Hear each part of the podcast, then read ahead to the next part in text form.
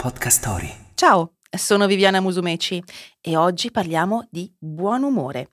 Ah no, parliamo di serotonina. Pop Meditation.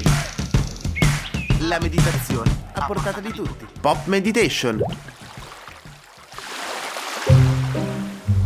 Nelle puntate precedenti abbiamo visto e approfondito numerose sostanze che contribuiscono a dare valore alla pratica della meditazione rendendola più efficace. Quindi oggi entriamo nel fantastico mondo della serotonina. Oggi è la volta della serotonina. Da molti è conosciuta come la sostanza della soddisfazione rilassata e del buon umore. La serotonina viene prodotta in prevalenza in un'area del tronco encefalico che si chiama nucleo del rafe, per poi essere trasmessa al nucleus accumbens, al tegmento, all'amigdala e alla corteccia prefrontale, dove agisce in abbinamento alla dopamina per rafforzare i comportamenti che consentono il raggiungimento di un obiettivo. Di fatto ci si può motivare con la dopamina e ricevere così una vera e propria scarica di serotonina che crea l'effetto del benessere psicofisico. La carenza di serotonina, invece, è collegata all'aggressività. Cosa serve la serotonina? Come funziona veramente? Vi ricordate delle beta endorfine? E di come queste contribuiscano nella pratica della meditazione ad abbassare il livello di fastidio o dolore durante certi esercizi?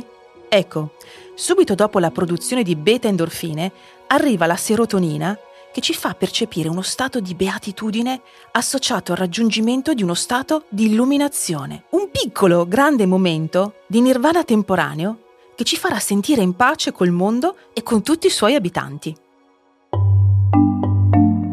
Ed ora il nostro piccolo aneddoto. Che gli artisti meditino è cosa assodata e non solo ai nostri giorni. Prendiamo De Chirico, ad esempio. Pare che il pittore della metafisica, per creare le sue opere, divenute in seguito dei veri e propri capolavori, si dedicasse assiduamente alla meditazione. Per lui era fondamentale inserire questa pratica nella fase della creatività, tanto che nel 1942 pubblicò un saggio dal titolo Discorsi sul meccanismo del pensiero.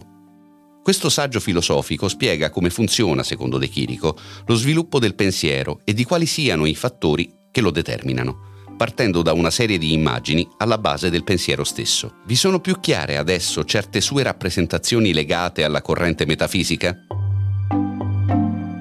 Bene, adesso ne saprete di più anche di serotonina. È stato bello stare qui con voi oggi. Vi do appuntamento al prossimo episodio di Pop Meditation. Ciao!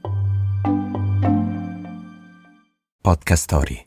Un mondo di storie tutte da ascoltare. Scarica l'app.